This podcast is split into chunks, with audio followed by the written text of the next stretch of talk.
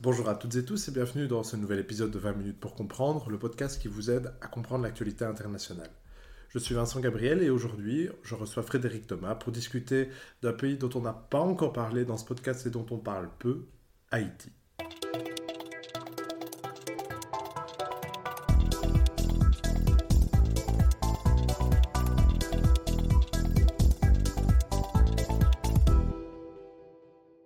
Frédéric Thomas, bonjour. Bonjour. Vous êtes chargé d'études au Centre Tricontinental. On vous a déjà entendu dans ce podcast pour parler de la Colombie notamment.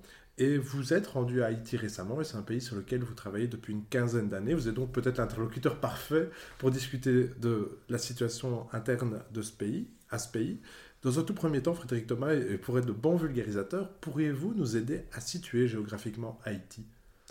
Oui, Haïti, c'est un, un, petit pays, la taille plus ou moins de la Belgique qui partage l'île de, de avec euh, la République dominicaine.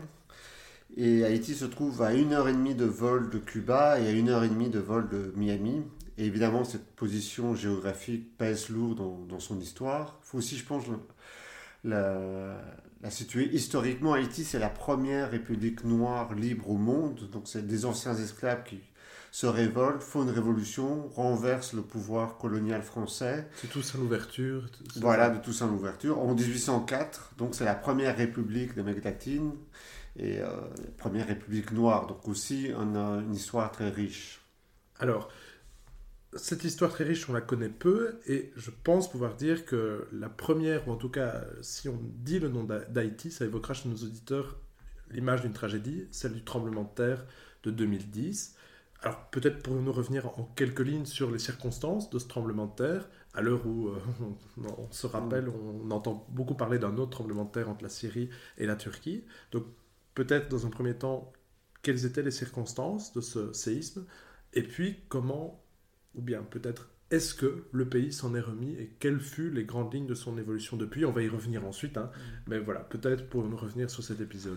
Oui, le 12 janvier 2010, euh, vers 17h, il y a un séisme de grande ampleur qui frappe Haïti et dont l'épicentre se trouve euh, à Léogane, qui est la ville qui, euh, qui touche Port-au-Prince, la capitale, une capitale surpeuplée et euh, dans un chaos urbanistique et qui va faire autour de 220, 220 000 morts, énormément de dégâts. Donc ça va être une grande catastrophe euh, très médiatisée qui va entraîner une, une solidarité internationale euh, importante. Alors malheureusement, Haïti est un peu un exemple de, du fonctionnement de l'aide humanitaire d'urgence et de tous ces ratés. Donc ce qui va qu'on va voir converger un triple phénomène dans, suite au sisme, c'est d'abord le fait que l'aide d'urgence va se concentrer sur les effets immédiats de la catastrophe et pas ses causes. Et donc on sait que cette même catastrophe aurait fait à Cuba, aux États-Unis, beaucoup moins de morts. Parce que ce qui fait la catastrophe, c'est pas vraiment l'ampleur du sisme, c'est surtout le fait qu'il n'y a pas d'infrastructure sanitaire, il y a une grande pauvreté, des inégalités, il n'y a pas de politique publique. Donc c'est tout un, un ensemble de phénomènes sociaux qui ont fait que ce séisme-là, en Haïti, a été terriblement dévastateur. Donc premier effet, euh, répondre aux effets immédiats et pas aux, effets structurels de la catastrophe. Le deuxième, ça a été un contournement des acteurs locaux et de l'État. C'est-à-dire, on va prendre prétexte du fait que l'État haïtien est, euh, est faible pour mettre en place des structures euh, qui vont doubler cet État, qui vont passer à côté des acteurs haïtiens qui vont être pris comme, euh, simples sous-traitants. Ça va être les grands instances internationales, les grandes ONG internationales qui vont être à la manœuvre, avec l'effet paradoxal que cet État euh, haïtien qui était faible qui, soi-disant, cette faiblesse justifiait de passer à côté, va, dix ans plus tard, contribuer à l'affaiblir un peu plus. Et aujourd'hui, l'État est plus faible qu'il y a euh, qu'en 2010. Enfin, euh, troisième euh, fait l'essentiel du financement, lui aussi va contourner cet État et va être financé, va être en vase clos, d'abord passé par les instances internationales, les ONG internationales, qui vont ensuite sous-traiter aux acteurs locaux, ce qui va aussi créer toute une série de, problèmes. Et enfin, comme souvent, les catastrophes, ces, chocs de, grande ampleur sont l'occasion de mettre en place des stratégies politiques ou d'accélérer des politiques. Et là, en Haïti, ça va, le séisme va correspondre avec quelques mois plus tard avec l'arrivée au pouvoir de Michel Martelly, qui est un, président qui va accentuer un peu plus la libéralisation du pays. Haïti est déjà un pays très libéralisé, mais ça va accélérer au nom d'un programme qui est l'Haïti Open for Business et qui va, non seulement, ça va être une privatisation accrue et accélérée, qui va se joindre malheureusement avec une, une forme de, porosité encore plus forte à la corruption. Et d'ailleurs, aujourd'hui, euh, Michel Martelly, donc cet ancien président qui accède au pouvoir en 2011, se trouve sur la liste des, sanctions du gouvernement canadien en raison de son, lien, de son financement aux bandes armées, euh, aux gangs qui... Euh, euh, sévissent dans le pays aujourd'hui. Sur lesquels, sur lesquels on reviendra. Peut-être pourrions-nous aussi nous attarder un tout petit peu, quelques instants, sur le rôle de l'ONU dans la catastrophe et dans la gestion du tremblement de terre, car je pense que ça a fortement impacté, influencé l'image de l'Organisation des Nations Unies à Haïti. Oui, alors l'ONU était déjà présente avant le séisme, elle est présente depuis 2004 à travers les casques bleus, avec la, à travers la, la mission de Nations Unies pour stabilité Haïti, la MINUSTA. Et donc, elle a un, rôle assez euh, ambigu, puisqu'elle est à la fois censée être neutre, arbitre, et en même temps partie prenante, avec euh, cette présence militaire qui est contestée par une partie de la société civile. Et lorsque le séisme éclate, elle se montre incapable de réagir, elle est dans la passivité, donc il nourrit un peu plus les critiques. Et surtout, va apparaître, euh, elle va être à l'origine de l'apparition du choléra, qui, être, qui va être amené par les casques bleus népalais qui va faire énormément de victimes, et l'ONU, dans un premier temps, ne va pas reconnaître sa responsabilité. Euh, elle ne va pas le reconnaître, elle va, elle va, même le nier. Il va falloir attendre trois ans pour qu'elle reconnaisse cette euh, responsabilité. Et on se trouve à la fois à, travers cette, euh, cette, responsabilité dans une épidémie de grande ampleur, mais aussi à travers des, une série d'exactions, de viols, y compris sur des viols collectifs sur mineurs dont euh, les casques bleus en Haïti comme ailleurs jouissent de l'impunité, c'est-à-dire les États dans lesquels ils sont ne peuvent pas être jugés, ce sont les États qui les envoient qui, euh, peuvent seuls les juger. Et donc euh, là aussi, l'ONU a tardé à reconnaître sa responsabilité, à lutter vraiment, à obtenir réparation. Et aujourd'hui, on se trouve donc 13 ans plus tard avec cette vision de, l'ONU qui est qui est responsable de la choléra, responsable de toute une, série de, problèmes, qui n'a pas, qui a, tardé à les reconnaître et qui surtout n'arrive pas à entraîner une réparation de ces problèmes. Et de manière plus structurelle, on est avec euh, des, missions onusiennes qui sont présentes depuis au moins 2004, mais en fait elles étaient là depuis 1994, euh, et qui n'ont pas résolu le problème, donc qui, ne cessent de venir de s'installer et euh, Haïti se trouve malheureusement aujourd'hui dans une situation pire qu'en 2010 et avec euh, le successeur de, la MINUSTA, donc aujourd'hui il n'y a plus de casque bleu en Haïti, mais on a un bureau des Nations Unies en Haïti, la BINU, à la tête de laquelle se trouve Hélène Lalaim, une diplomate euh, américaine. Et donc ce bureau des Nations Unies en Haïti est perçu comme, et à juste titre malheureusement, comme la simple caisse de résonance de la politique de Washington et pas du tout comme un arbitre neutre international qui tente d'accompagner Haïti. D'accord, et donc en 2021, un autre tremblement de terre, en quelque sorte politique cette fois, va frapper Haïti. C'est l'assassinat de son président à l'époque, Jovenel Moïse. Alors cet assassinat, c'est vraiment une histoire assez particulière. Peut-être pourriez-vous revenir avec nous sur les grandes lignes de cette histoire et nous dire où en est la situation politique du pays depuis. Oui, cet assassinat le 7 juillet 2021, euh, ça apparaît un peu comme un scénario de polar. Donc ce sont des mercenaires colombiens qui ont été euh, euh, contactés et qui ont signé un contrat avec une agence de sécurité basée à Miami pour des hommes politiques et des hommes d'affaires haïtiens pour apparemment dans un premier temps euh, exfiltrer le président, le remplacer, et puis dans le temps, c'est vite apparu comme un, pour l'assassiner. Alors, on a le scénario assez global, il y a une quarantaine de personnes qui ont été euh, euh, arrêtées, donc une vingtaine de, mercenaires colombiens, plusieurs ont été tués. Ce qu'on n'a pas à ce jour, c'est les commanditaires de cet assassinat. Alors, où en est l'enquête, mais malheureusement en Haïti, elle est au point mort, et comme d'ailleurs toutes les enquêtes sur les massacres, la corruption, parce qu'il manque une volonté euh, politique de mener à terme euh, cette enquête. Il y a plusieurs personnes qui ont été arrêtées euh, aux États-Unis, parce que plusieurs personnes avaient la double nationalité haïtienne et, états-unienne et aussi vu que les États-Unis sont directement impliqués à travers cette agence de sécurité de Miami. Mais à ce jour, rien ne filtre de, de, cette enquête. Donc euh, on est vraiment au point mort et cette impunité pèse lourd également dans la, situation du pays. Mais je pense qu'il faut voir, il faut aller en amont de cet assassinat pour comprendre, parce qu'on a l'impression que tout euh, périclite depuis cet assassinat. Mais non, parce qu'un mois avant cet assassinat, les bandes armées euh, euh, en Haïti occupent le palais de justice et occupent le Martissan, qui est la partie sud de la ville. Et depuis juin 2021, on ne peut pas, tout la, voie terrestre, l'accès au sud du pays est bloqué, contrôlé par les bandes armées.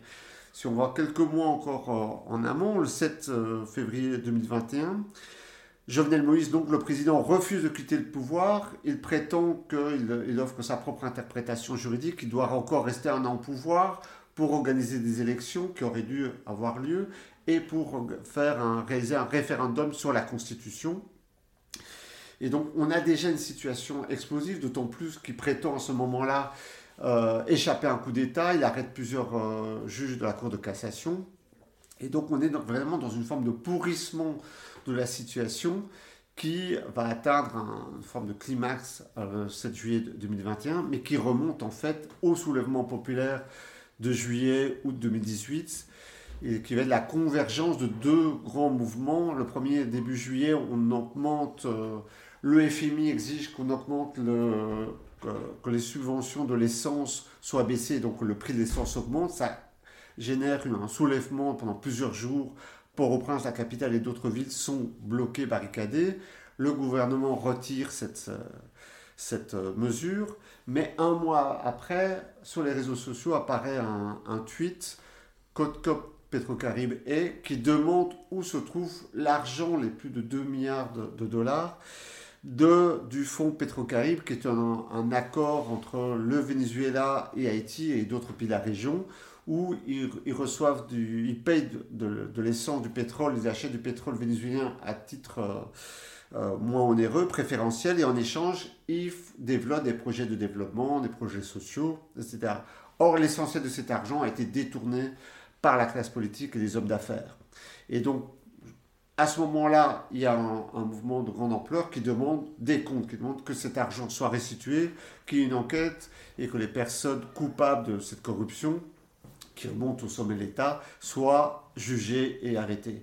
Et ces deux mouvements, ce mouvement social contre la vie chère, contre le, prix de l'essence et le mouvement de la vont converger et vont créer un mouvement de grande ampleur tel qu'Haïti n'avait plus connu depuis des décennies, avec des manifestations durant des semaines dans les rues. Et la réponse du pouvoir, malheureusement, ça va être le, premier massacre. Euh, c'est le massacre de La Saline, un quartier populaire en, novembre 2018, et qui va faire 71 morts, qui va s'accompagner de viols collectifs, et qui reste encore aujourd'hui, à l'heure actuelle, impuni, et qui va malheureusement aussi être le premier d'une longue série de massacres. On en compte une quinzaine depuis lors. Et donc c'est la volonté de réprimer ce, soulèvement populaire, de ne pas répondre à, l'attente de la population, la volonté de jouer la carte du pire en, faisant intervenir les bandes armées qui explique largement la situation dans laquelle on est aujourd'hui, trois ans plus tard. Et donc cette situation dans laquelle on est aujourd'hui, elle est caractérisée par l'importance d'un acteur que vous avez déjà mentionné à plusieurs reprises, ce sont les bandes armées, les bandes criminelles. Alors d'où viennent-elles et quel rôle jouent-elles aujourd'hui dans le pays? Donc les bandes armées, il y en a toujours eu en Haïti. Elles se nourrissent sur le, terreau de la pauvreté, des inégalités, de l'absence de politique publique, du désintérêt, voire du mépris de l'État. Haïti est une population euh, majoritairement jeune, urbaine et pauvre. Et donc les bandes armées, elles sont là depuis, depuis longtemps. Elles sont liées aux hommes d'affaires et à la classe politique. Elles, euh, elles, servent en fait à contrôler des, territoires et à contrôler des, euh, euh, des, votants, des citoyens qui peuvent aller euh, aux urnes lors des élections et qui donnent les, les, euh, les bandes armées, monnaient un peu ce, contrôle avec les hommes politiques, les hommes d'affaires pour leur assurer une sécurité ou leur assurer un, soutien populaire et en même temps, par certains côtés, elles assurent une forme de, présence para-étatique qui n'est pas remplie par les pouvoirs publics. Donc c'est un phénomène traditionnel. Ce qui est nouveau depuis trois ans, c'est l'ampleur, c'est l'intensification, leur montée en puissance. Elles sont utilisées par euh, des hommes politiques et par euh, des hommes d'affaires, mais elles vont être utilisées de manière massive pour réprimer euh, ce soulèvement populaire et elles vont mener des massacres, vraiment de, avec chaque fois des dizaines de morts, des viols collectifs. Elles vont instaurer une, une forme de violence de genre systématique et vont de plus en plus avoir recours à des kidnappings. les enlèvements vont exploser à partir de 2019-2020 et aujourd'hui on estime que plus de, 60% du territoire est aux mains des bandes armées. Elles sont concentrées essentiellement à Port-au-Prince, la capitale, et euh, il y a des liens, elles sont contrôlées ou en tout cas ils sont instrumentalisés par des hommes au pouvoir, autant au pouvoir des affaires qu'au pouvoir euh, politique. Mais elles échappent aussi en, partie à, ce pouvoir et elles euh, jouent leur propre carte en aussi étant liées de plus en plus, on, pense, on n'a pas de chiffres, au, trafic de drogue à destination des États-Unis. Donc elles sont euh, majoritaires, enfin contrôlent le territoire urbain et essentiellement la capitale, et elles sont, elles sont renforcées du fait euh, de leur lien avec les, hommes euh, au pouvoir, aussi des enlèvements, de la facilité, le fait que les douanes sont peu contrôlées, sont corrompues, et donc elles ont accès à des armes qui proviennent essentiellement des, États-Unis, pardon, des armes de, de, gros calibre. Et aussi, elles sont renforcées malheureusement par l'impunité, du fait qu'elles jouissent d'une impunité quasi totale et qui euh, renforce leur pouvoir sur, sur la population qui vit véritablement en enfer depuis euh, des mois. Il faut se rendre compte que se déplacer en Haïti est un casse-tête. Euh, ça se demande de, vérifier par WhatsApp quels sont les quartiers où ça circule, où il y a des problèmes, où, où les bandes sévissent. Et donc on est face à, ces, bandes au pouvoir avec un gouvernement qui ne fait rien, non seulement qui ne fait rien, qui n'a pas la volonté véritablement d'agir, qui n'a pas les moyens, qui n'a pas la stratégie, mais dont on sait que certaines personnes dans ce gouvernement est liées euh, à ces mêmes bandes armées qu'il est censé combattre. Donc on peut parler aujourd'hui d'Haïti comme étant un État failli, selon vous? Mais il faut en parler, mais en étant les Haïtiens et Haïtiennes euh, insiste, et je pense à juste titre, de parler d'un État failli dans un chaos, mais qui est un chaos organisé. Le gouvernement joue lui-même cette carte de pourrissement parce qu'il ne jouit d'aucune légitimité au sein de la population. C'est pas un gouvernement élu, c'est pas un gouvernement légitime, il n'a rien fait pour la population. Sa seule légitimité, son pouvoir vient de l'international. Et il a, ce gouvernement a demandé en octobre 2021 l'intervention d'une mission euh, euh, militaire international en Haïti pour lutter contre les bandes armées, soi-disant, mais ce serait surtout pour assurer son maintien au pouvoir. Et donc ce gouvernement joue aussi de, ce chaos pour pouvoir se maintenir au pouvoir, parce que tant qu'on parle des bandes armées, on ne parle pas de la corruption, on ne parle pas de, de la lutte contre les inégalités, on ne parle pas de toutes les affaires qui sont au point mort et de tout euh, euh, l'échec de la politique poursuivie de ces 20 dernières années, un échec qui est à la fois la politique nationale, mais aussi la politique internationale. Il faut savoir que le gouvernement euh, au pouvoir aujourd'hui ne tiendrait pas 24 euh, heures sans le, soutien de, Washington, qui est vraiment sa, sa, principale ressource en termes de légitimité et euh, de, de, soutien politique en Haïti. Et donc pourquoi les États-Unis soutiennent-ils ce gouvernement? Alors, pour, essentiellement parce que euh, les États-Unis estiment que la mer des Caraïbes constitue leur mer intérieure, que Haïti fait partie de son précaré, qu'elle a un droit de regard, et que sur la table se trouvent euh, deux options.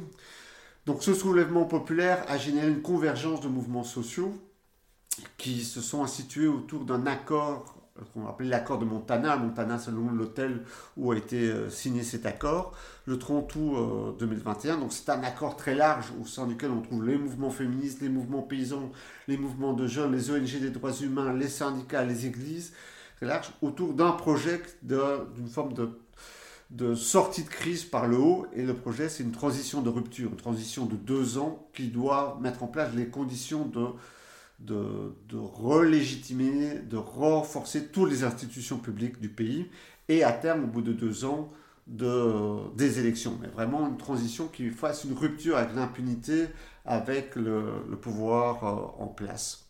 Donc ça, c'est un accord qui est sur la table depuis août 2021. Et face à cet accord, il y a le gouvernement en place avec le Premier ministre Ariel Henry, qui a été nommé juste avant l'assassinat de Jovenel Maïs, qui lui euh, met, en, met, en, avant un accord pour les élections les plus rapides possibles, pour euh, un retour à la normale un retour à la normale qui équivaut à une forme de statu quo, à une répétition des, mêmes travers que subit depuis des années et dont les Haïtiens et Haïtiennes ne veulent plus.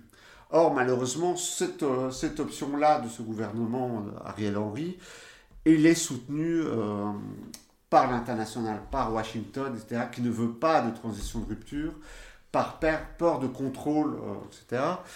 Et, donc, la double obsession des États-Unis, c'est d'une part qu'il n'y ait pas de, de boat people, de migrants haïtiens qui viennent aux États-Unis, et d'autre part de maintenir le contrôle sur le pays. Et donc ils ne veulent pas de transition, ils veulent encore moins de rupture, et donc ils sont obligés, de... Il y a une sorte d'alliance objective avec ce gouvernement au pouvoir pour des élections le plus rapidement possible, et un retour à la normale qui suppose aussi un retour à une forme de comment dire, de subordination du pays aux intérêts de Washington.